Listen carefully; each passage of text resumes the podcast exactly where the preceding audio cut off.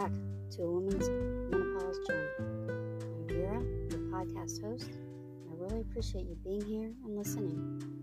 Please feel free to send me a voice message concerning content or to appear as a joint guest on a future podcast. I love gaining new perspectives and ideas to bring to the podcast audience. Thank you. And here we go, right into the podcast episode.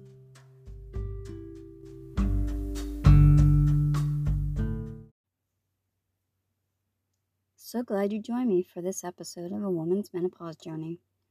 I know I've been gone for a while, but I'm back and we're going to get started.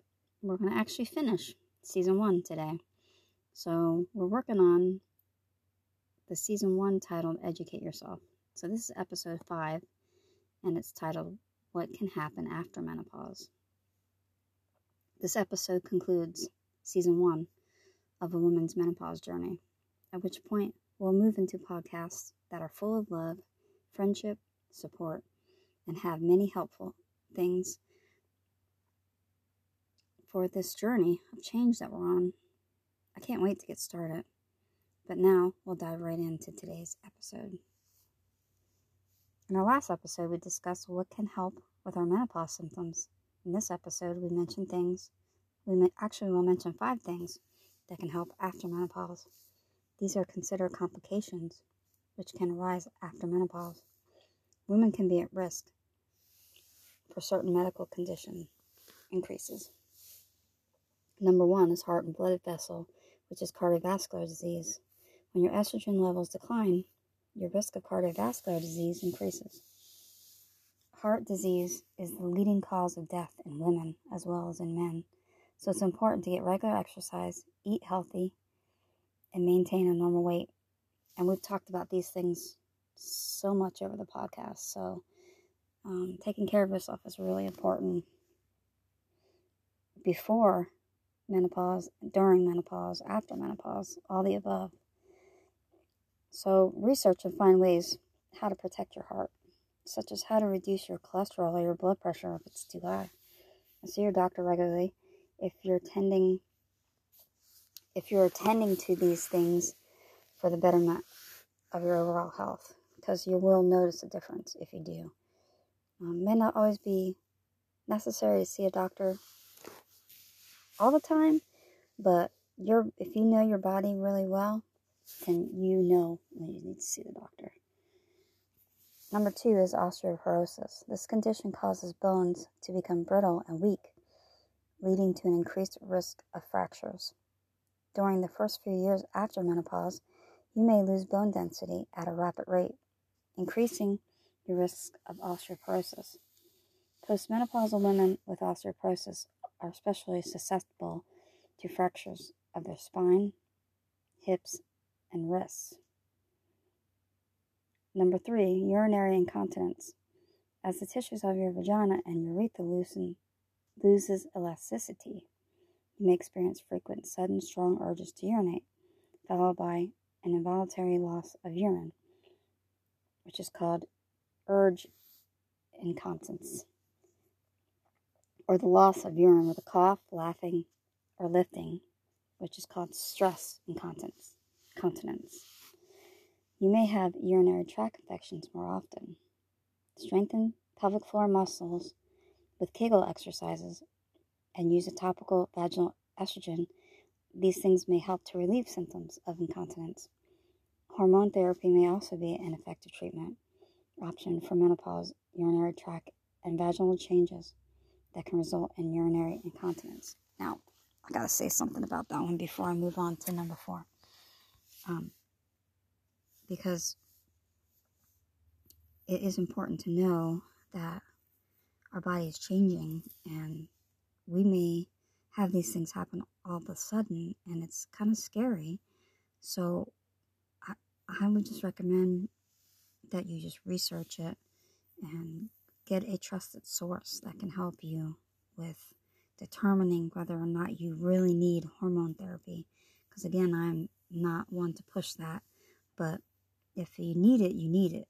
But if you don't, you won't know until you kind of research other areas and, and look at other things. So I would just encourage you to do that. Number four is sexual function. Vaginal dryness from decreased moisture production and loss of elasticity can cause discomfort, slight bleeding during sexual intercourse. Also, decreased sensation may reduce your desire for sexual activity, which they call libido. So, water based vaginal moistures and lubricants may help. If a vaginal lubricant isn't enough, many women benefit from the use of local vaginal estrogen treatment, also available as a vaginal cream, tablet, or ring, which I know none of, I don't know a lot about those things, but again, when it's involving estrogen, just be really careful with that and do your research um, so that you have a full understanding of what you're getting yourself into when you start those things. Um, number five is weight gain. Many women gain weight during the menopause transition and after menopause because metabolism slows. You may need to eat less and exercise more just to maintain your current weight. And I just have a comment about that. And it's not a very nice comment because I'm so sick and tired of eating less and exercising more. I don't know about y'all, but that just, it's just ridiculous. Like, I mean, when you exercise more, you get hungrier. This has been my experience. I don't know about what y'all have gone through, but when I vamp up exercising, which my exercising is walking, because I, I can't really do traditional workouts because of my back. But um when I walk three miles or four miles or whatever, I'm starving. Like I, I get hungrier. So you have to be really careful when you start an exercise program.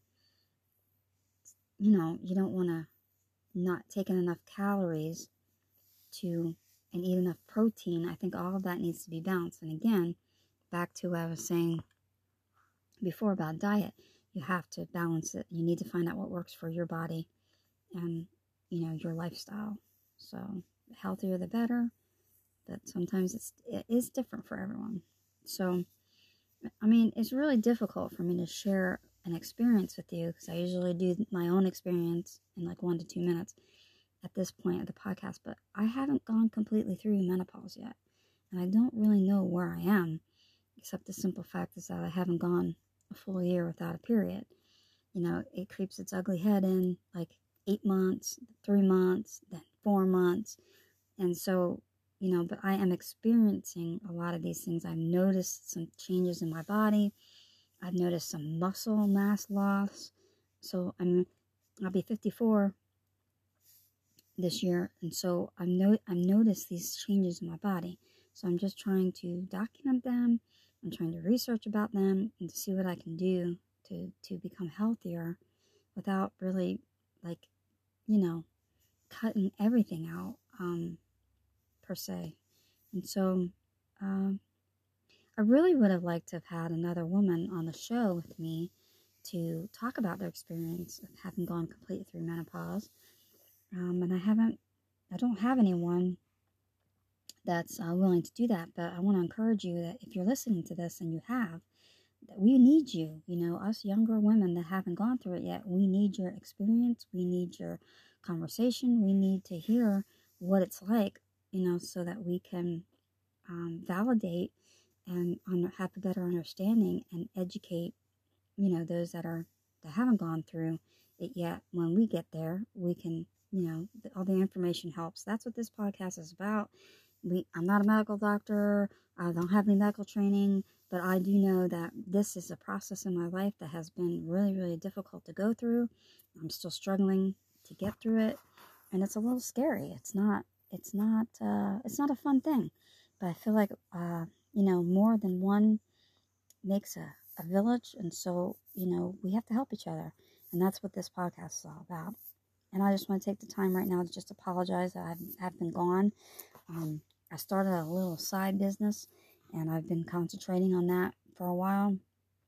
But this is really important to me. This is a passion of mine to create a podcast for women that's a safe place and that um, will give um, women a sense of, uh, you know, a sense of belonging and understanding, and that there's other other women out there that are going through similar situations, and we can bond through this particular um, podcast and um, help each other. So support each other. So that's that's just where I'm at on that. But so to move on, um, I want to share that menopause fun fact share. I, I share these every podcast. I try to. Um, so the third interesting fact about menopause, and this is from gransnet.com. You can look it up. It's called natural healing. So it says it will come as no surprise to you that thankfully medicine has come quite a way since the Georgian period. So talking about talking about the state of Georgia, women. While modern natural methods of relief can seem quite odd and unbelievable, it's it's really nothing compared to the early treatments that were prescribed to patients. Get this: leeches to the genitalia and cervix. And that's that's just unbelievable. Why anybody would even try that? But hey, you know what do we know? Um, encouraging vicarious menstruation via hemorrhoids, nosebleeds, and phlebotomies. Okay, I don't I don't want no part of that. Um, cupping, which I kind of have an idea what that is, but I don't want to talk about that during this podcast. Sweating, and then it says in parentheses because you know hot flashes aren't bad enough on their own, so we have to make ourselves sweat you know, for some reason. Okay and then it says Setons, and I'm sorry, pre apologizing. I didn't look that up. I don't know what that means. It can't be good, you know, in any way, shape, or form, I'm sure. Um, then the last one is bathing, and we're okay with this, right? This is one we can get on board with because to bathe, to soak in the tub, it makes, you know, things makes you feel better. It relaxes you, it relaxes the muscles.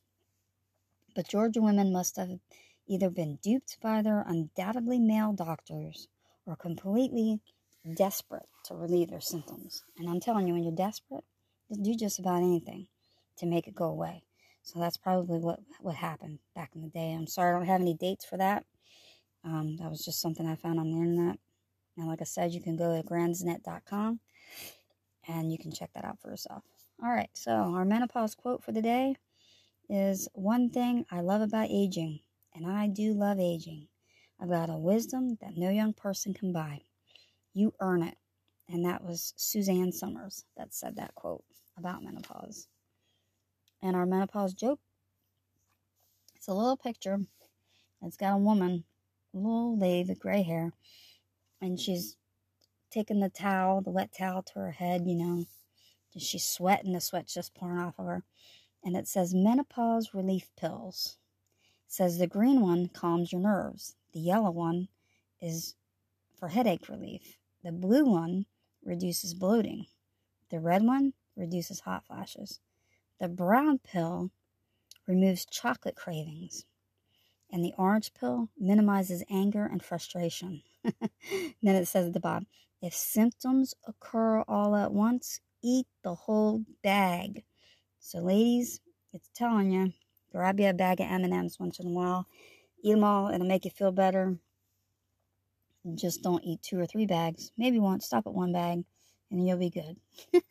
anyway, it was real fun being with y'all today. This concludes season one, episode five, and season one of, of a woman's menopause journey. So remember what we're going to do for season two is I'm going to come in with something new going on. Hopefully, I'll get some more interaction out of you ladies out there. I appreciate all of you 100 people, women, I mean, that are listening to this podcast. And I really, really hope that you're getting something from it. And I hope that you'll share it with a friend. So thanks for joining me and listening to all of the podcasts. And I want to do more of it because it's a passion of mine. So share it, share it with someone, share it with another lady friend that may benefit from it. And I'll see you soon.